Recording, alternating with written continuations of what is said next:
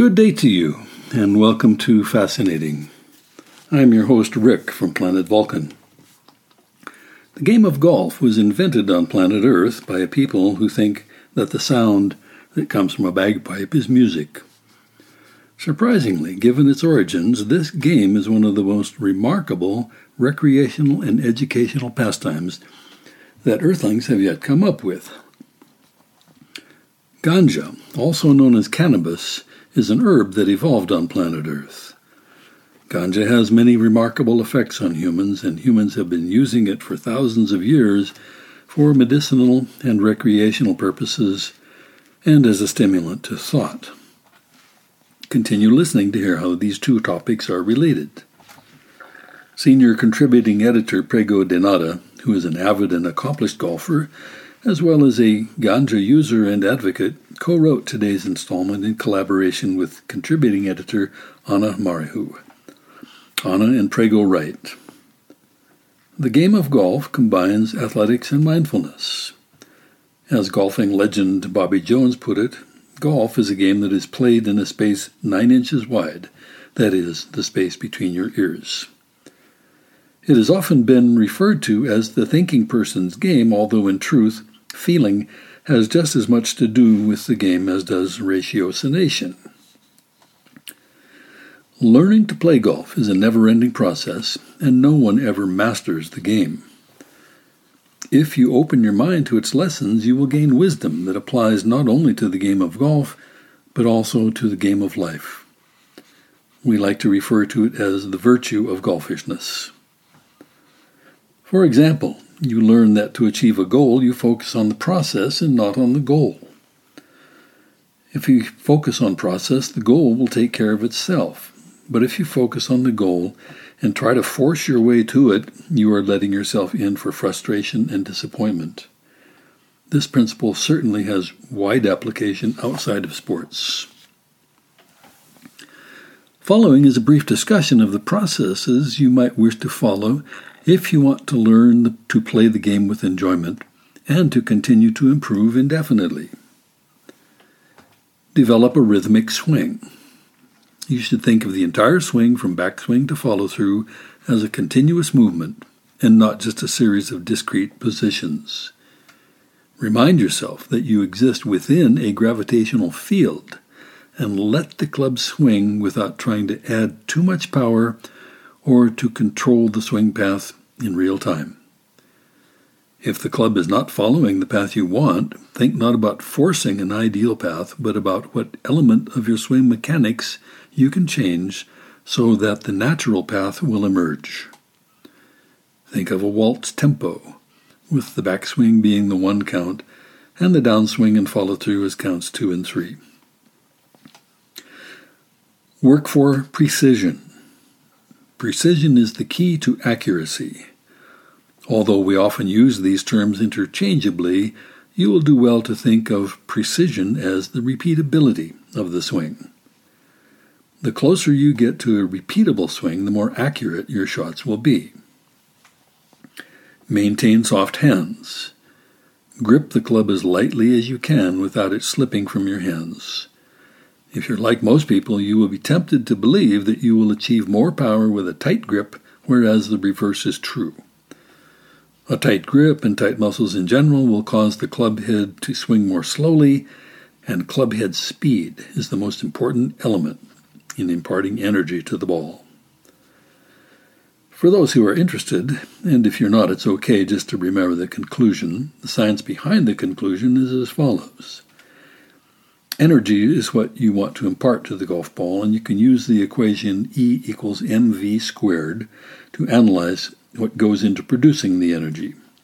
If you are inclined towards mathematics, you understand that this equation shows that both mass, m, and velocity, v, are directly proportional to energy output, E. That is, if you increase either variable while holding the other variable constant, you increase the energy output. For example, if you add 10% to the mass, basically the weight of the club head, while holding velocity constant, the energy output increases by the same 10%. But notice the effect of the exponent that is applied to V. If you add 10% to the velocity of the club head while holding mass constant, you add 21% to the energy imparted to the ball. Develop timing. To achieve a repeatable swing, you must coordinate the lower body and upper body rotations. If the upper body rotation gets ahead of the lower body rotation, the ball will head left to the target line and probably hook. If the upper body rotation lags behind the lower body rotation, the ball will head right of the target line and probably slice. Rhythm and timing go hand in hand. Think of it as a graceful dance. And if dance is not part of your cultural heritage, just pretend no one is watching you. Adopt the proper attitudes while learning and while playing, respectively. Proper learning attitude. While you are practicing, there is no such thing as a bad shot. There is only cause and effects. It does not help you to berate yourself if the shot you just made is not what you intended. Just notice what you did and notice what the ball did in response. Noticing is very powerful. As Yogi Berra has been quoted, it's amazing how much you can observe by watching. Your body will learn automatically from what you notice. This does not mean that the controlling decision making brain has no role in the learning process, it just means that it has less of a role than you might have suspected. Between practice sessions and even during practice sessions, you may reflect on what you are noticing with the goal of renewing your acquaintance with old things and figuring out new things to try with your swing proper playing attitude. Do not allow the controlling decision making part of your brain to intervene in your swing. The swing happens too quickly for this brain to be of any use in real time. If you practice properly, you will have a grooved swing, which is another way of saying you will have made it more precise. While playing, focus your attention entirely on the shot you are making Try to banish all thoughts of anything but the flight of the ball towards your target and let your grooved swing happen. Intelligent risk. Learn to distinguish between intelligent risk and dumb risk.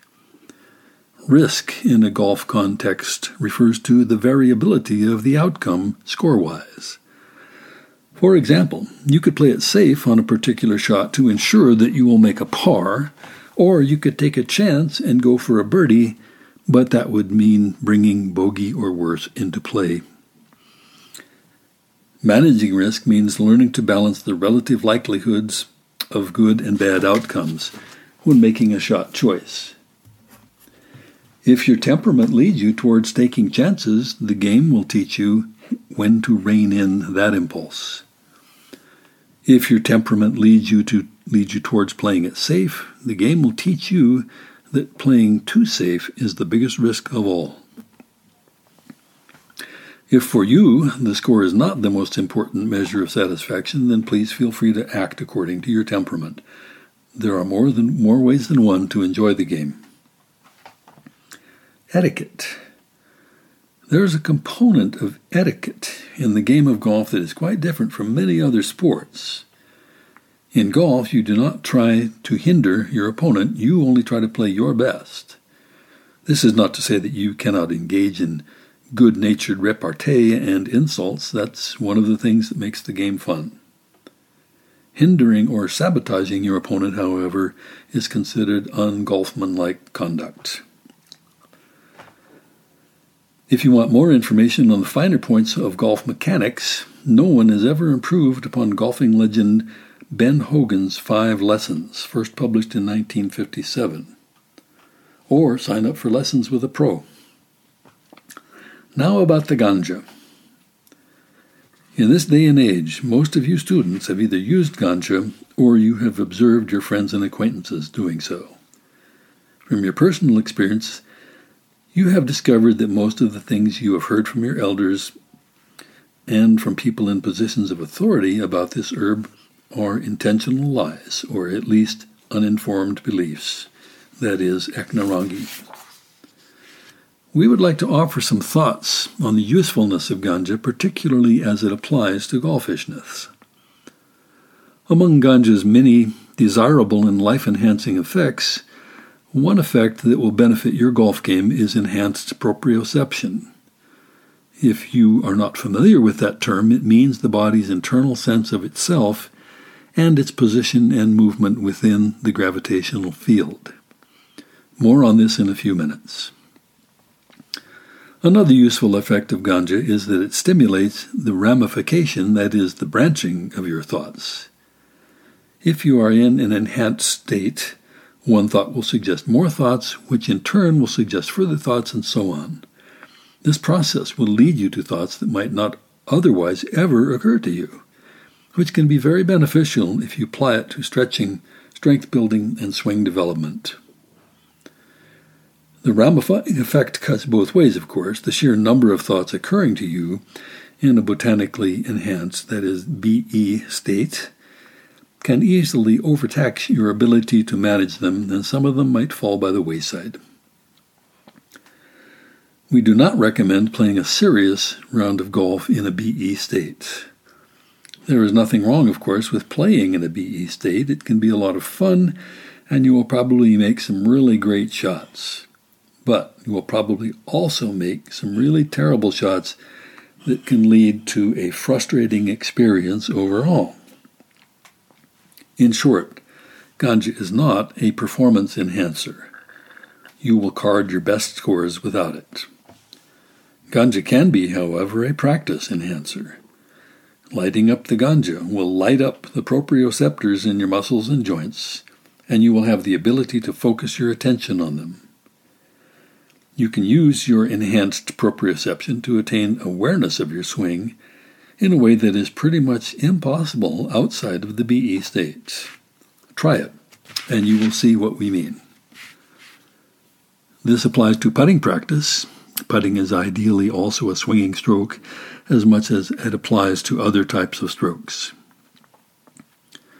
You can also use enhanced proprioception for more aware and thus more effective stretching and strength building. It works best if you close your eyes while you focus on the internal sensations because the visual information from open eyes will tend to distract you from the information provided by your other sensations. I invite you to take a look at the work of Dee Dussault, a Canadian yoga instructor who has written a book titled Ganja Yoga, and who has posted many YouTube videos on the value of ganja. Other books include High Yoga by Darren Zier, Lotus and the Bud by Christopher Killam and Robin Griggs. A caveat if you use, or if you are contemplating using ganja, I suggest you remind yourself that even a fairly innocuous herb like ganja should be treated with respect. If you are very young, that is, still in your teens, treating ganja with respect means realizing that the herb's effect on your still developing brain could be problematic. You might want to postpone your introduction for a few years. Even if you're not very young, it might not be for you. Look before you leap.